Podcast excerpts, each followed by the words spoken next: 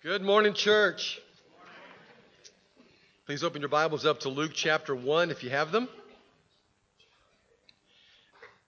We are officially, however, moving into the Christmas season, and I know that you have heard of the 12 days of Christmas. I wanted to kick this off with the 12 jokes of Christmas. You ready? No. That's why they let me preach, not you.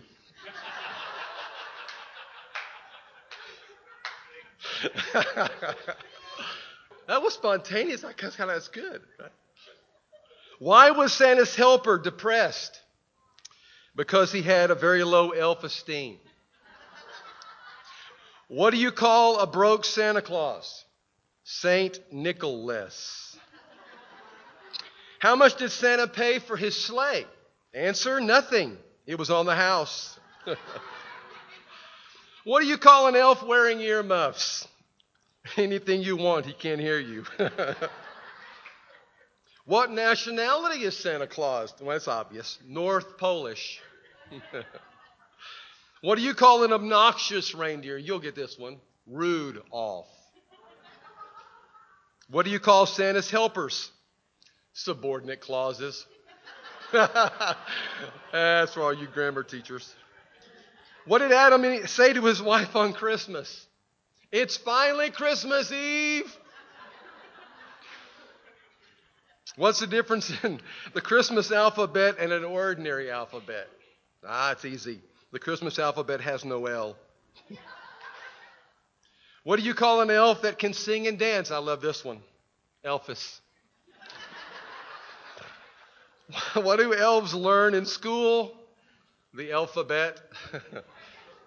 and then, last but not least, how do you say, how do sheep say Merry Christmas in Mexico? Feliz Navidad. All right. That's your first gift for the Christmas season, which means the quality of your gifts can only go up from here. Amen? well, it is no secret the sportsmen have been blessed with a wonderful gift for the holidays. That is little Miss Nora Reed Branham. Nora, named after uh, my daughter Lauren's favorite screenwriter, Nora Ephron, and Reed, after her favorite grandmother, actually her faith grandmother, Carlene Reed. We love her name, but even more, we love that little girl who's wearing it. And most of you understand why. As far as gifts go, we have received the best gift, I think, in 2019. Uh, when God said yes to our prayers and I thank so many of you who prayed for us as we traveled up there last Sunday and prayed about the, the birth and everything that went with it. And God said yes in an amazing way. She is a gift that keeps on giving. Um, I know this is not the first time you've heard that phrase. You can go ahead and go to the next slide, guys. The gift that keeps on giving. How many here have heard that before? Raise your hand. Okay, I thought so. I didn't think I was just shooting in the dark. When you hear the, the, the term gift that keeps on giving, what comes to your mind besides the 12 jokes of Christmas? Cousin Eddie? Jesus? What comes to your mind? Pardon? Usually has a sarcastic. Sometimes it's a negative thing, right? When people say that's the gift that keeps on giving. And we're going to talk about that side of the gift that keeps on giving. But for some of us, some of you think, well, my maid, of course. maybe a, a special car, a favorite pet, a favorite golf club, our church family, your home, your phone. I'm not saying any of these are, are, are should be's, the, the gift that keeps on giving when you think of that, but they just are.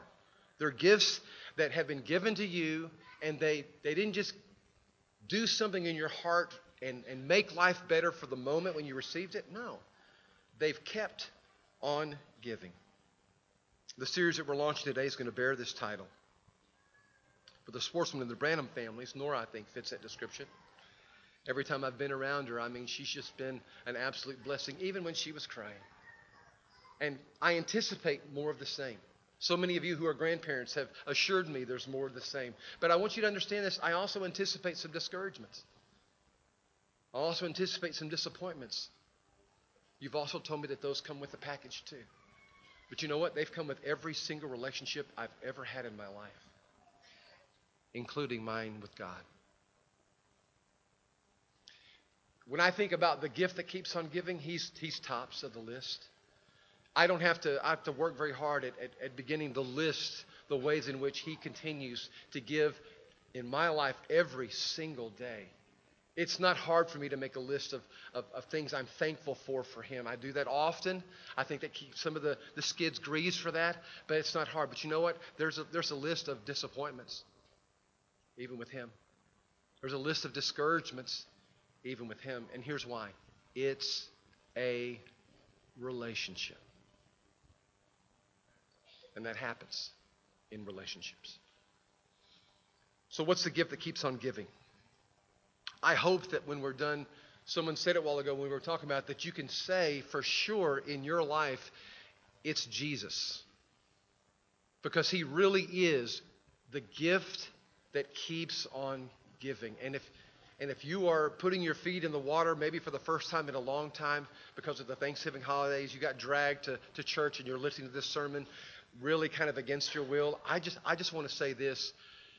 It's because God wanted you here today and wanted to remind you no matter what you've seen as far as Christians or, or what you've known as church, that Jesus Christ is still the gift of all gifts you could ever receive that will keep on giving. He is. The Christmas story that we're about to launch into is written by a man who was a doctor. You may know some doctors, you may go to some doctors. But this particular doctor became a follower of Jesus Christ, and he wrote down a histor- historical account of this man's life who changed his forever. He was the gift in his life that kept on giving, and he just had to write about it. He's not the only one who has. He's one of four that have written in Scripture uh, who Jesus was and what he was all about. But he launches his story of the Christmas story, his part of it, with a unique story about two people that, that really are a little bit odd when you think about the Christmas story that we so much sing about and hear about and celebrate. But, but it's how I want to launch this season uh, of Christmas this year um, in our church family. And I don't know about you, I just want to go on record as saying this. I just love Christmas. I love talking about it. I love singing about it. I love being a part of it because there's something about coming back to this historical story that, that just resets my faith every single year that the impossible is always possible with God. There's just something about it that just that just ignites that in me. And I think this story that Luke begins his gospel with fits. He's, he starts with this In the time of Herod of Judea. He gives us some historical context here. This isn't fiction. This isn't just once upon a time myth. Luke is saying, I was there, I was a part of this. He rocked our world, and it started in the, the time of Herod, king of Judea. It was a time in which Rome was the empire of the world, absolutely without question. And Herod was the chief magistrate over the area of Judea that Luke lived in. And the Jews, which Luke was, detested them. Absolutely detested them. Their land had been stolen from them. They were being taxed into poverty. Herod kept the Jews on a very, very short leash as far as a people group in Jerusalem. There were very, very dark times politically, economically, and even spiritually for the nation of Israel. Now, hear this number. For it seems like 400 years no, it was 400 years since God had actively moved on behalf, it seemed, of the nation of Israel to make them the people that they assumed they should be because they were God's people. 400 years. We haven't even been a nation that long, almost twice as long as we've been a nation. God's not moved in their lives in a way that makes them feel like He's the God that they've heard about all of their lives when they go to temple. And it's just devastated them. It's into that time that Luke writes these words. Many had all but given up on the promised Messiah, the one who was going to come after the, the, king, the great kings David and Solomon and restore Israel to its glory, to its God blessed, God honored across the globe glory. But that wasn't happening. They were afraid that maybe their prayers weren't being listened to at all. They still prayed them. But there was always this gnawing idea does this really even matter? Luke goes on in the time of Herod, king of Judea, there was a priest named Zechariah who belonged to the priestly division of Abijah. His wife Elizabeth was also a descendant of Aaron. Both of them were righteous in the sight of God, observing all the Lord's commands and decrees, decrees blamelessly. Now, I don't know how you read that, but I read it just, they're good people. Everybody in the world would want Zachariah and Elizabeth to be their next door neighbor. Everybody would want them in your life group.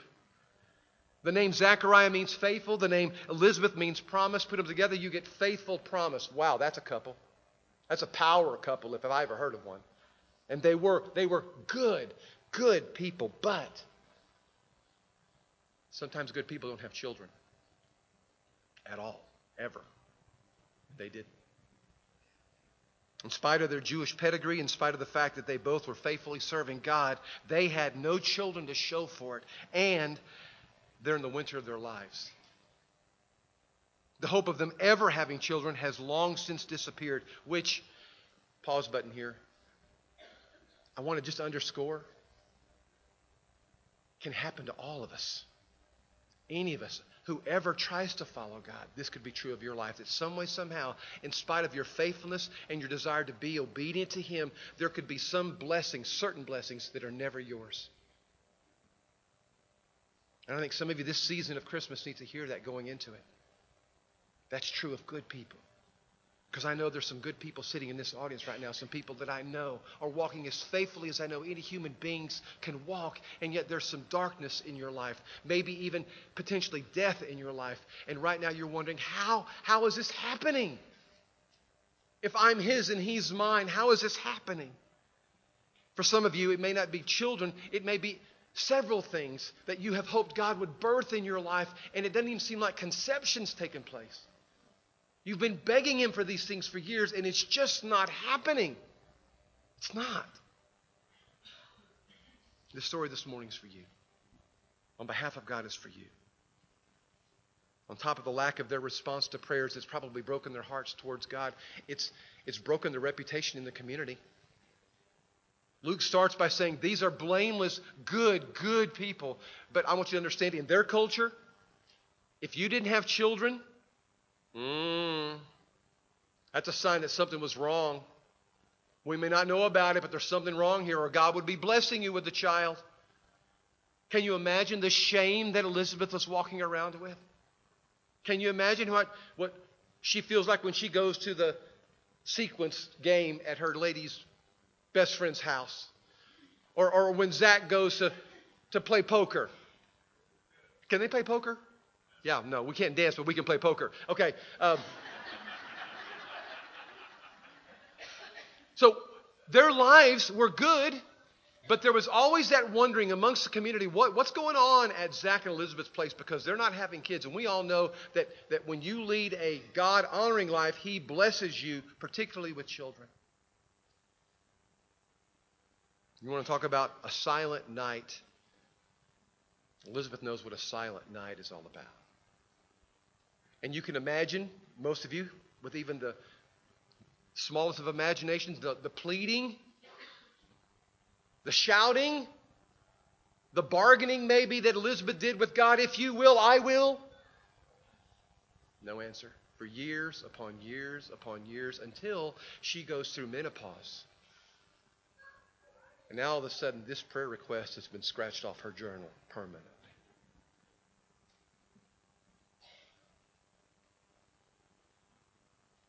Some of you know some folks who are struggling with infertility. And I think at this time of the year, it can be incredibly crushing.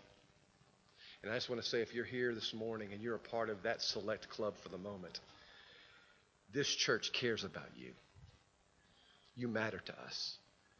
And the pain that sometimes can come on because of what you see in a mall, or what you see maybe even when you walk in a church building or you hear in a worship service like this, that, that seems to be focused on a baby in a manger reminds you you don't have a baby in your manger. And I just want to say we're going to walk with you through this season together, okay? And you matter.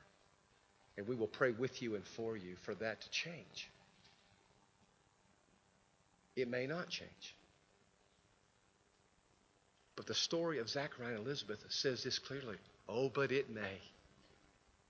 It may.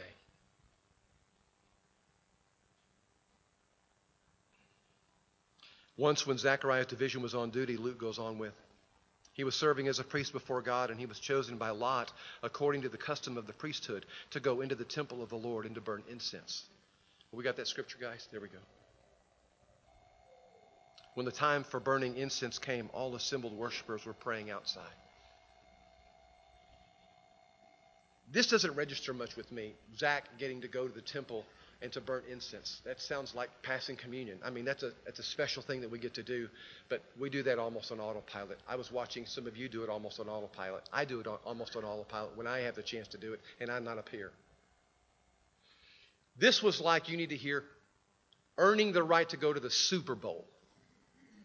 This was like making the Olympic finals. Even coming out of this particular tribe that, that of priests, this was this was a once in a lifetime opportunity. It just didn't happen very often. Some guys it never happened ever. It just the lot didn't come up for them. It did for Zechariah, and so he goes into the temple on Super Bowl Sunday for him, and he's praying a prayer, maybe one of the prayers that, that was prayed often by those who walk into the second most holy place. The Holy of Holies is the most holy place, entered only by the high priest once a year to, to atone for the sins of the people. This is the, the holy place. Very few people got to go there, ever. And he enters and he's burning incense and he's saying prayers, one of which is probably a messianic prayer. Please, Lord, send us this king. Like David, like Solomon, who will, who will restore the kingdom. No, make it better than ever before. He's praying those prayers. When all of a sudden, the scripture says this an angel of the Lord appeared to him, standing at the right side of the altar of incense. And when Zechariah saw him, he was startled and he was gripped with what, church? Fear. Say it one more time.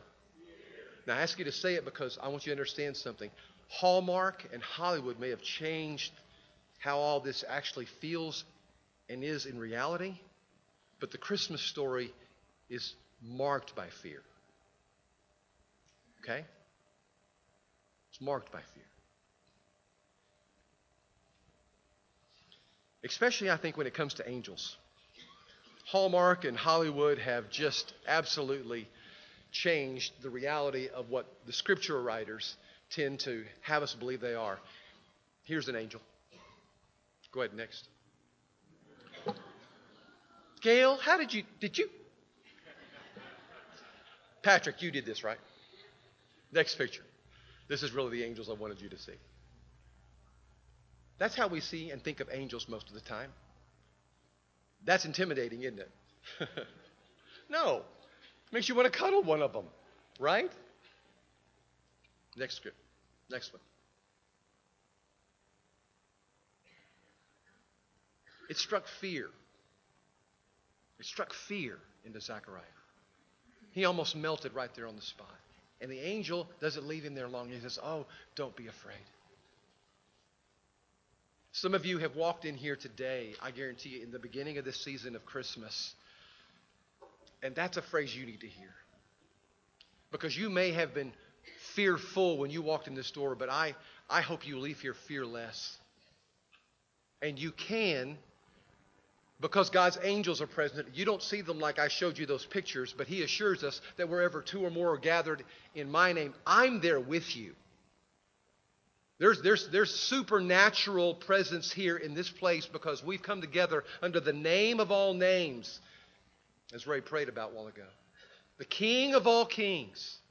And he sends a messenger to Zachariah and Elizabeth at a very special moment in his life, and he just almost falls over dead with fear. And he says, Well, wait, wait, You don't have to be afraid. I have not come to scare you, I've come to save you. I've come to save you.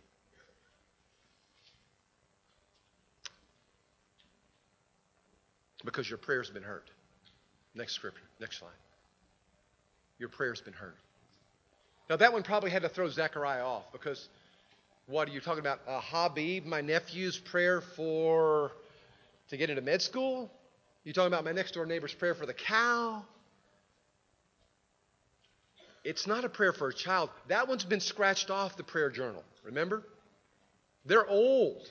They're ancient. What prayer is he talking about? Well, he doesn't leave them there very long. He says this Your wife Elizabeth is going to bear you a son. And you're going to call him John, and he will be a joy and a delight to you, and many people will rejoice because of his birth. For he will be great in the sight of the Lord, and he will go on before the Lord in the spirit and power of Elijah to turn the hearts of the parents to their children, the disobedient to the wisdom of the righteous, and to make ready a people prepared for the Lord. Now, many of you know that the child that this angel is speaking of is John the Baptist. Man, this guy is going to do some pretty extraordinary things for the kingdom of God in extraordinary ways that hadn't been seen in over 400 years. And, and it's all going to come from some very ordinary people at a pretty ordinary time, it seems like, in history. And he's going to prepare the way for another extraordinary baby who's going to be coming, who is going to do extraordinary or more things. Is that a word? Extraordinary or more? But he's going to do that through some very, very ordinary people. But that story's for next week. God loves to come to ordinary people and to bless their socks off in un- unexpected, out of the ordinary, no, extraordinary ways. And to lead them into a relationship with the gift of all gifts. That's why at the heart of our mission is this to lead ordinary people into an extraordinary relationship with the gift that keeps on giving Jesus Christ. Zach is not prepared for this. I mean, yes, it's Super Bowl. Yes, it's the Olympic finals, but he wasn't expecting this. The prayer that you have prayed is about to be heard. You're going to have a child. I'm not sure Zach hears anything past your wife is going to bring you a baby, and the rest is just kind of wah wah, wah wah wah wah, wah wah wah wah. I'm going to have a boy? Are you kidding me? Catches him totally by surprise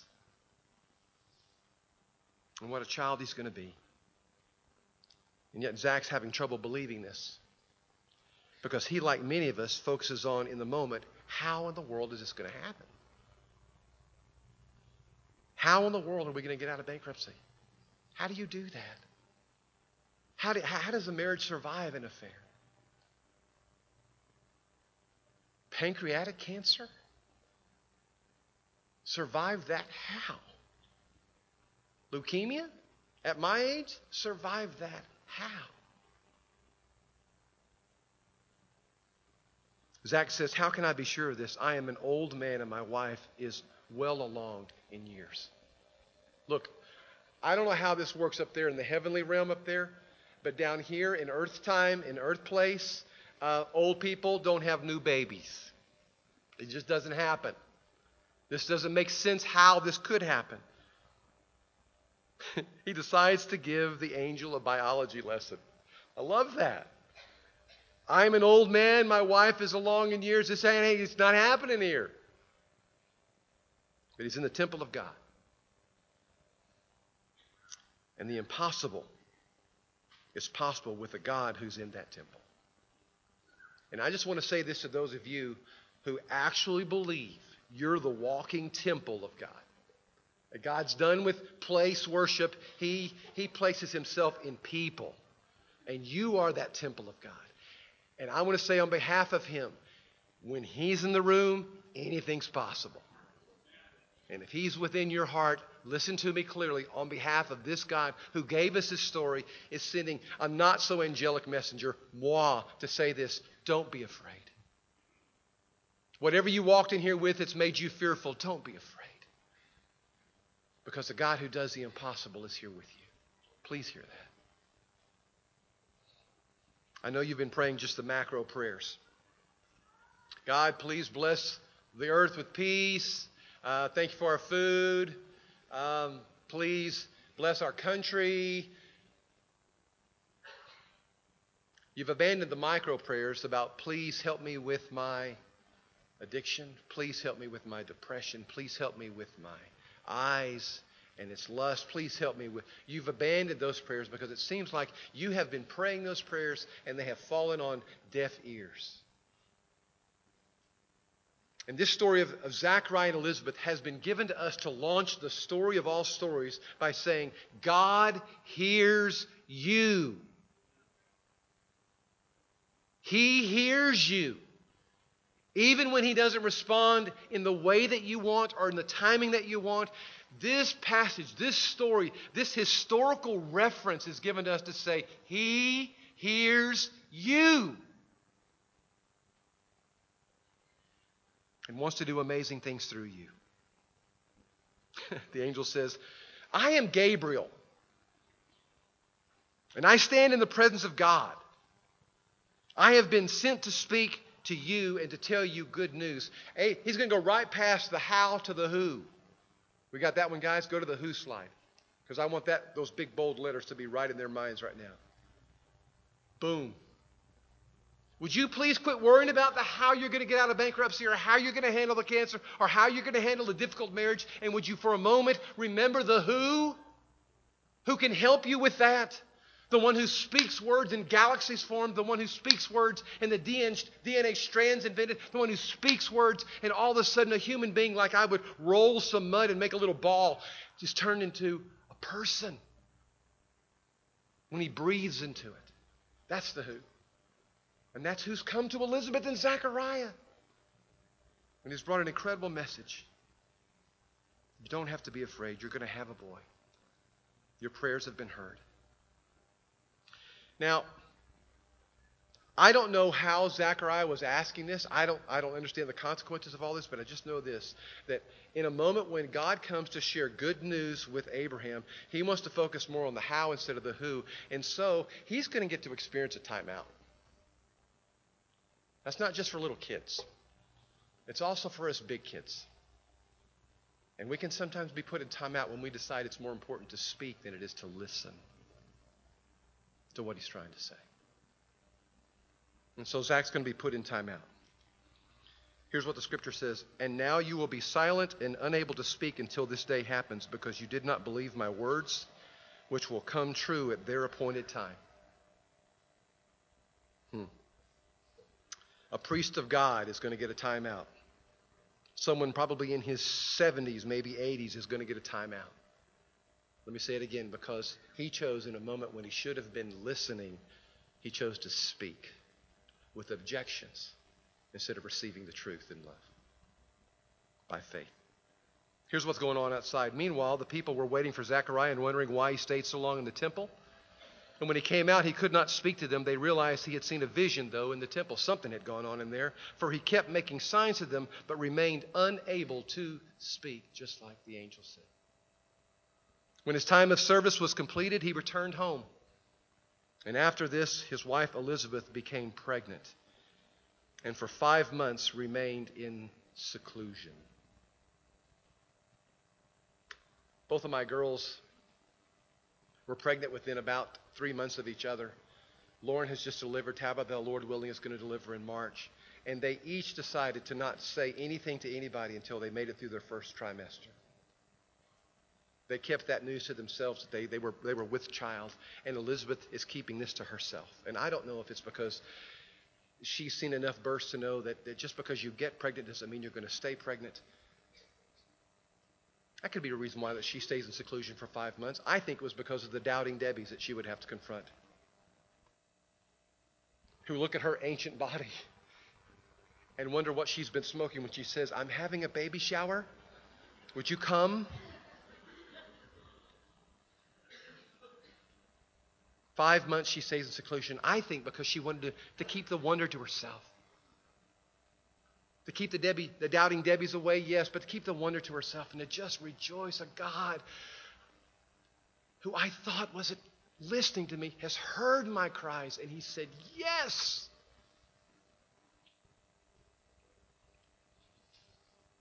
This Christmas, if I can be so bold about this, I think this is based in the text that we're looking at, but if I can be so bold, God wants you to hear this. This is your Christmas story. It begins with you not thinking God can and Him intervening and saying, Oh, yeah, watch me. Watch me. Do not be afraid.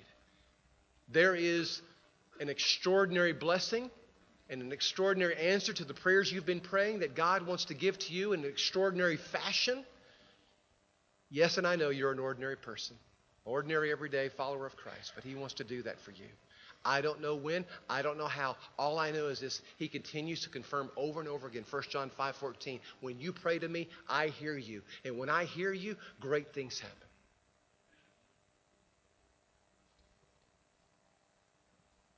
When Zechariah is born, Zach is finally able to speak.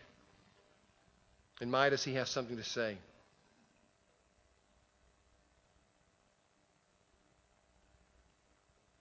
Can I go back to one line in my notes that I really want to have impressed in your mind? It's, it's there. It's the one that says, Christmas is God's announcement that He hears you. I just spoke the words, but I wanted something visually to be there because that's the announcement I want to make. It's the heartbeat of this message, but it's also, I think, the on ramp to this Christmas season for our church. There is something God wants you to know, and that is this He hears you. Now let's move on. Um, when Zach is finally able to speak, when John arrives, he does more than speak. This man sings. and here's some of the words that he sings. Through the heartfelt mercies of God, God's sunrise will break in upon us, shining on those in the darkness, those sitting in the shadow of death. Then showing us the way, one foot at a time down a path of peace. I'm reading those words. Zach was singing them. If I'm being a little bit foolish this morning about Nora, oh my, was he being foolish about John. And those words are meant to give you hope, friend. So if you're sitting in the shadow of darkness, and I want to say this even in the shadow of death, and we have some folks who have family or very close one sitting literally in the shadow of death right now. And I'm sorry. Gil and I have lived in that shadow almost for the last four years, perpetually in some form or fashion. It is a, it is a tough place to stay and believe that God is hearing your prayers, that He's really right there, and it really is going to answer and lead us through this shadow of death, just like the shepherd promised He would in the 23rd Psalm. But but it doesn't seem like we're being led anywhere. This just seems dark and it seems discouraging and it seems deflating, and I, I'm just tired of it, God. That's who this story is given to because he wants you to keep on praying and he wants you to keep on obeying. That's the two things I want you to leave here with. Next slide, guys. Please. That's the two things you can do. You keep praying. Again, 1 John 5:14 says, and this is the confidence we have in approaching God, that if we ask anything according to his will, he hears us. Winning the lottery may not be that. Okay? Um, being 36, 24, 36 again may not be that. Getting your hair back, guys, may not be that. May not be in His will. But you know what? There's so much more that's in His will that He wants to bless you with if you'll just keep praying about it and then keep obeying. In the midst of when it seems like He's not answering those prayers, when it seems like He's not saying yes to what you're hoping will take place in your life right now. But to be honest, I'm going to tell you on my own, it's tempting to just stop praying. For two reasons, most of us don't pray. Number one, because we believe it's irrelevant, it doesn't matter. And number two, because we believe we're irrelevant to God. Wrong on both accounts. At least that's what this scripture through me is trying to encourage us to believe today. No, you, you matter, and your prayers matter. Keep praying them. Why? Ask Elizabeth and Zechariah. I believe with all my heart God's recorded this for you to hear, for you to be encouraged by today. Hebrews chapter 11 and verse 1 says, The fundamental fact of existence is this trust in God, this faith is the firm foundation under everything that makes life worth living. It is our handle on what we can't see. It is how we hang on when we can't see. To help you remember this, I wanted to wrap with this video. Watch.